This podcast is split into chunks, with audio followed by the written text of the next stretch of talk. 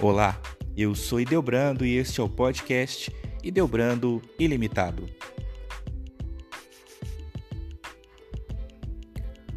O ser humano tem se degenerado nos últimos anos. As leis, os princípios, a moral, os bons costumes, o respeito pelo outro ser humano, o amor ao próximo, a solidariedade, a caridade e muitas outras coisas básicas têm sido deixadas de lado. O ser humano rouba, engana, mata, corrompe, é corrompido, mente. É a lei do quem pode mais chora menos, como nunca na história. O homem é um animal como outro qualquer, só que dotado de inteligência.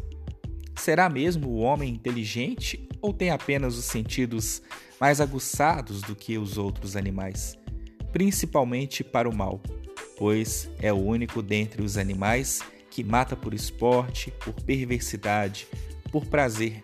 Os demais animais o fazem para sobreviver, para se alimentar. Será que os animais gostariam de ser comparados com seres humanos? Eu não sei não. Se pudessem expressar-se, certamente ficariam indignados com a comparação. Deus deu ao ser humano um pouco mais de discernimento que aos outros animais Porém, este discernimento foi deturpado e usado para o mal em detrimento do bem. O ser humano é vaidoso, egoísta, narcisista, ansioso por poder e dinheiro, mal pela própria natureza, capaz de enganar, de mentir para conseguir seus objetivos. Deus deu ao homem o livre-arbítrio, poder de decidir o que ele quer fazer.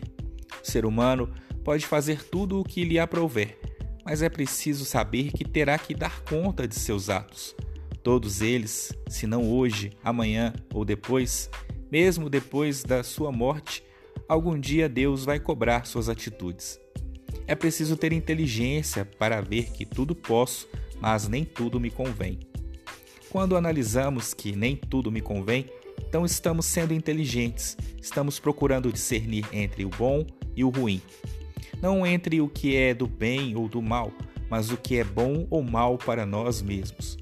Quantas vezes tomamos decisões que depois nos arrependemos?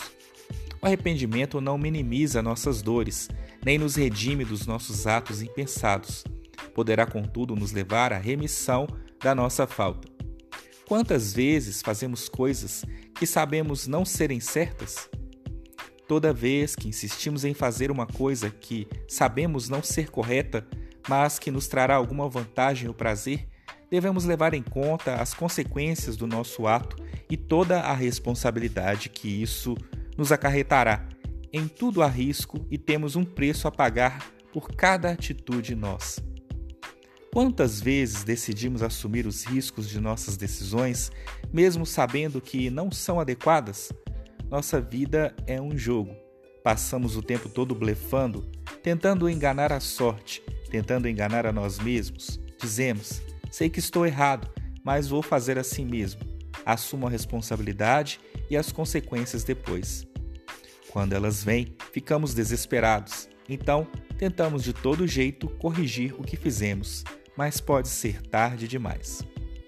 Há quatro coisas no mundo que não voltam jamais: a seta atirada, a água passada, a palavra proferida, a oportunidade perdida. Errar tentando acertar é uma coisa, errar pelo simples prazer de errar, sabermos que estamos errados, mas mesmo assim praticarmos o ato só para contrariar regras e princípios, este é o pior de nossos erros. Cometer o mesmo erro diversas vezes é o mesmo que colocar o dedo debaixo do martelo e esperar que ele caia em cima do seu dedo.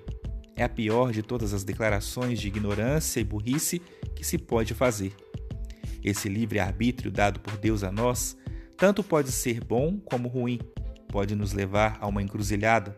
Será que temos mesmo o direito de fazermos o que quisermos com nossas vidas? Será que cada ser humano pode fazer o bem que lhe der na telha e os outros não têm nada com isso? Será correto tomarmos atitudes, fazermos coisas com nossa vida, não nos importando se com isso vamos ou não influenciar na vida dos outros? Podemos, em sã consciência, fazer uso do nosso livre-arbítrio para fazer o que queremos sem nos preocuparmos com as consequências? Para tudo neste mundo existem regras. Regras dos bons costumes, da moral, da ética, da cidadania, da civilidade. Podemos fazer nossas próprias regras. Temos o direito de criar critérios próprios. Temos nós inteligência e discernimento para criar nosso próprio código de conduta? E a cidadania, onde fica? Muitas vezes as coisas estão à nossa frente, mas fazemos questão de não vê-las, pelo nosso próprio benefício, para podermos tirar proveito possível da situação. Mas será isso correto? Poderá um ser humano tomar atitudes em sua vida que o beneficiem ou lhe deem prazer, ou simplesmente satisfaçam as suas vaidades sem pensar nas consequências para os outros seres humanos? Isso não se chama egoísmo? É necessário ser culto para saber pensar e agir corretamente? Obviamente que não. Princípio é uma coisa que trazemos do berço. Não há cultura que faça uma pessoa ter bons princípios. Existem bandidos e canalhas ricos e instruídos. Existem pessoas humildes sem conhecer a diferença entre um zero e um O, que são pessoas honradas. Agir corretamente é uma prerrogativa somente das pessoas dotadas de inteligência? Se assim o fosse, nós viveríamos num mundo caótico, pois grande parte da população do nosso país é analfabeta ou quase isso. O que será agir e pensar corretamente? Há alguma cartilha que nos mostre como devemos agir? Claro que temos muitas leis e códigos, mas não se trata disso. Quando era criança, aprendi que devemos agir sempre segundo a nossa consciência. Essa consciência se forma na nossa infância e adolescência e se aprimora e desenvolve quando ficamos adultos. A nossa consciência é formada pelas coisas que aprendemos e vamos armazenando ao longo do nosso desenvolvimento intelectual durante a meninice e a puberdade. Se formos criados desde o berço sem limites, sem barreiras, sem que seja colocado que, como cidadãos, temos deveres e direitos, acabaremos nos tornando cidadãos também sem limites, egoístas. Não saberemos jamais exercer a cidadania que é necessária para se viver em sociedade.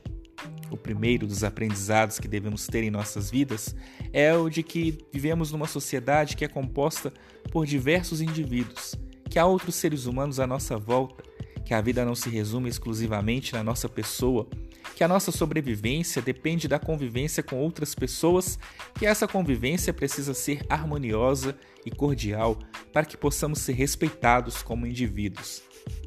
Devemos ter sempre em mente que temos deveres e direitos para com essa sociedade. Todavia, devemos primeiro, em qualquer circunstância, cumprir com nossos deveres para podermos depois plenamente tomar posse de nossos direitos. Infelizmente, isso pouco acontece na nossa sociedade. A lei de Gerson, de levar vantagem em tudo, é o conceito mais usado entre a maioria das pessoas. Seu vizinho liga o som no volume que interessa somente a ele, sem se importar se você gosta da música ou não, violando o seu direito de ouvir a música que quiser. Ele também tem o direito de ouvir o que quiser, mas deveria ouvir num volume que satisfizesse somente ao desejo dele, sem incomodar as demais pessoas. O seu colega de trabalho, que trabalha na mesa ao lado, masca chicletes o dia todo. Um hábito horrível, por sinal, não se preocupando se você está incomodado ou não.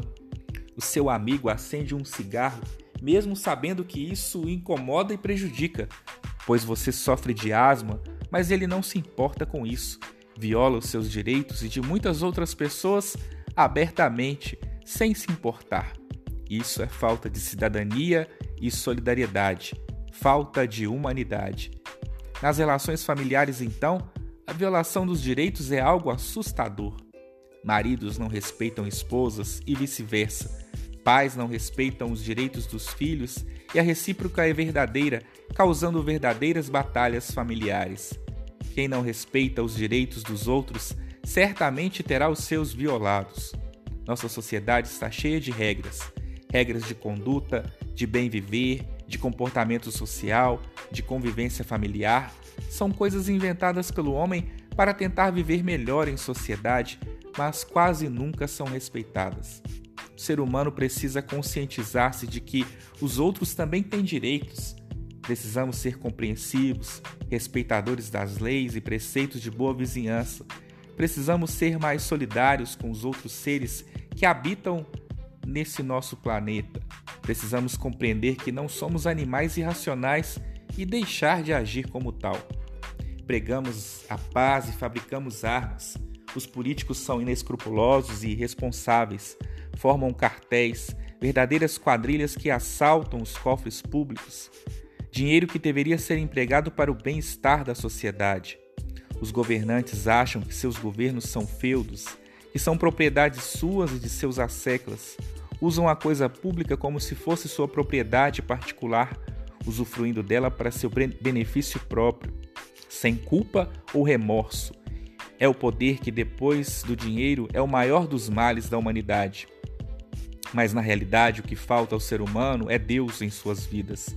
O homem, sem exceção, acha que pode resolver a sua vida por si próprio. É neste ponto que ele cai no abismo. É aí que sua vida se degenera. Quando ele tenta fugir do crivo das coisas sagradas e pensa que pode agir conforme suas próprias leis e preceitos. Esquece de que toda lei é baseada nas escrituras sagradas.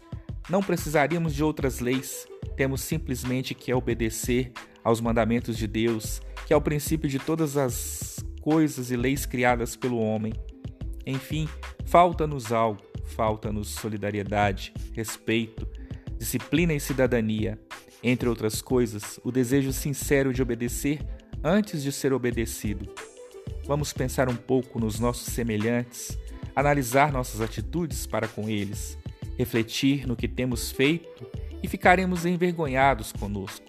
Vamos ser generosos, cumprir antes com os nossos deveres de cidadãos, depois de fazê-lo, então, tomemos, tomemos posse de nossos direitos.